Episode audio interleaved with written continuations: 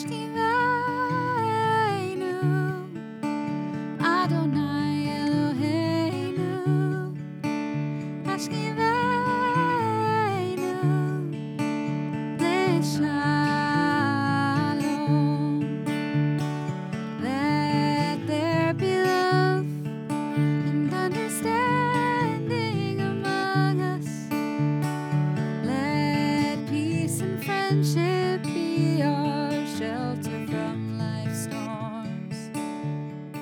Shalom, and welcome to Torah to the People, a podcast from Temple Israel in Memphis, Tennessee. I'm Rabbi Micah Greenstein.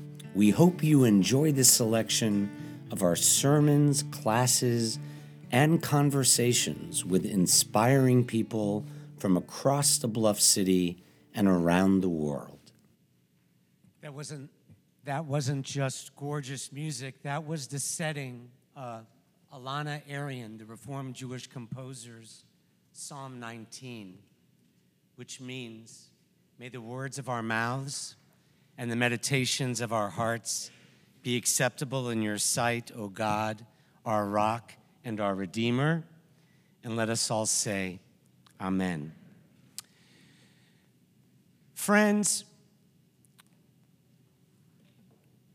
Can you recall when you heard an orchestra playing a piece of music beyond tonight's temple band?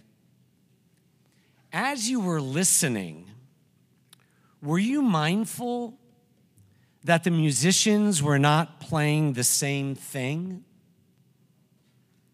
What makes orchestra and band music interesting is that each instrument, each musician is playing something different. And yet, it all combines, as we just heard, into one magnificent sound. A rabbinic teacher of mine once suggested perhaps that is what God hears when we practice our Judaism in different life affirming and ennobling ways. To us, it sounds and looks different. But God hears the harmonies and the melodies, even the dissonance, and enjoys the music and how we elevate the spirit and create a purposeful community grounded in Jewish values. There have always been different ways to celebrate being Jewish and different ways for Jewish people to experience God. For each child of God and every Jew possesses unique gifts, endowments, including a handful of folks among the thousands who call this place their spiritual home. A handful of folks whose willingness to lead is the ongoing thread in the life of this extraordinary synagogue. I'm speaking of the Temple Israel trustees who represent different backgrounds, different ages, and whose combined wisdom, like an orchestra, creates the architecture, the resilience, and yes, the big word, hope for this religious, educational, and spiritual center named Temple. No matter what the challenges have been since 1854, challenges like slavery, world wars, multiple pandemics. In my view, it's the high minded lay leaders who have been the heroes and the sheroes, guarantors of the synagogue gem in the Jewish world, like the eternal light above the ark, a religious light offering hope no matter what's happening outside the walls of this synagogue. The word hope, tikva, comes from the word kav, a thread. Hope is a thread, however elusive, that links us to a possible future. It demands that we take hold of the thread. Otherwise, it's just a loose thread.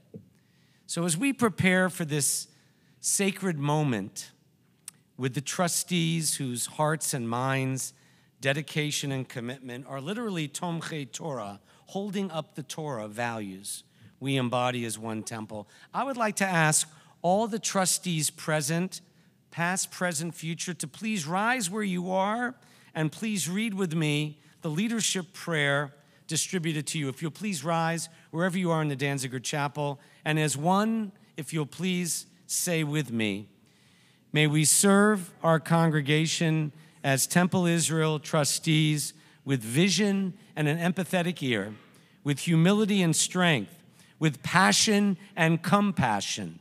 May our sacred service result in the continued vibrancy and vitality of Temple Israel and the Jewish people. We pledge to work hard in a humane manner as a team, balanced, positive, and kind. We serve this unique synagogue grounded in Jewish values, placing the temple's high minded goals above any individual interests to meet our congregants' needs. Tonight, we reaffirm and take upon ourselves this covenant of leadership that we may become worthy heirs of those who came before us, discerning and patient leaders, always searching for the ones who will succeed us as we affirm our link in the chain of our synagogue's leadership since 1854. If you remain standing in a moment, I will ask you to come forward as we prepare to hand the symbol of the totality of Judaism, the gift of Torah from heart to heart. And I just want to prepare you for this moment and everyone in the Danziger Chapel that of our seven Torahs, five in the sanctuary, two you're facing.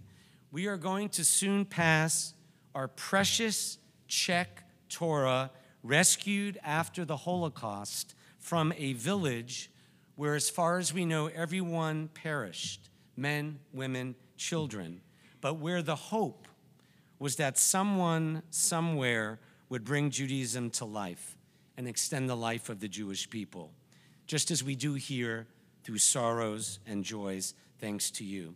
I'm going to have a very brief story to share in concluding my sermon tonight. But first, I ask temple trustees to please come forward now. And if you'll form a line in the front facing the congregation, and hopefully this, this microphone is working. If you will please form a line shoulder to shoulder, and as I take this special Torah from the ark for the story, if everyone would please rise as the ark is opened.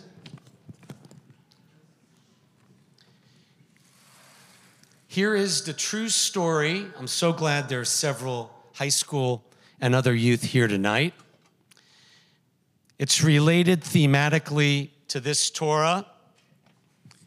The story is about the late Hugo Gryn, he was a Reform rabbi who spent most of his career, I'll stand in front of you so you don't have to strain your neck.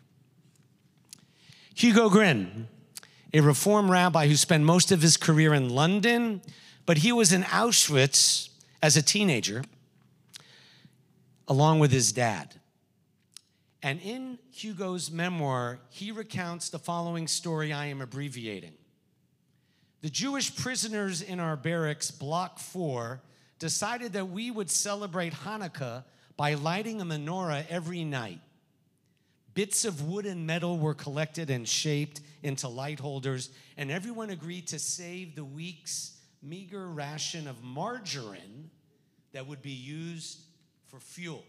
It was my job to take apart an abandoned prison cap and fashion wicks from its thread. On the first night of Hanukkah, most of Block 4 gathered around the menorah, including some Roman Catholic Poles, several Protestant Norwegians, and a German count who was implicated in an attempt on Hitler's life. Two portions of margarine were melted down, my wicks in place. We chanted the blessing, and as I tried to light the wick, there was only a bit of sputtering and no flame. What the scientists in our midst had failed to point out was that margarine does not burn. As we dispersed and made our way to the bunk beds, I turned not so much to my father, but on him, upset at the fiasco and bemoaning this precious waste of calories. We were starving to death. Patiently, my father taught me one of the most lasting lessons of my life, and I believe that he made my survival possible. He said to me, Don't be angry. You know that this festival and Judaism celebrate the victory of the Spirit over tyranny and might. You and I, my son, have had to go once for over a week without proper food, and another time almost three days without water. But, my dear child, you cannot live for three minutes without hope. You cannot live for three minutes without hope. No matter what the challenges or darkness facing our city, nation, and world, Temple remains a light of hope. And it all begins with just a few dozen of you to whom Temple is entrusted. You Temple trustees, from age to age, year to year, Lador Vador, from generation to generation, as this Torah where the hope was that somewhere, someone, some way would keep not only Judaism alive, but make it thrive. And so as Emily and Alex lead us in Lador Vador from generation to generation, we hand this Torah to you, heart to heart, with love.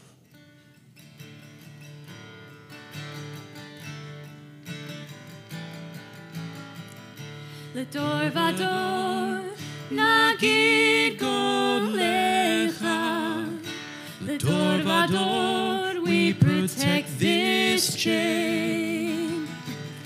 From generation to generation.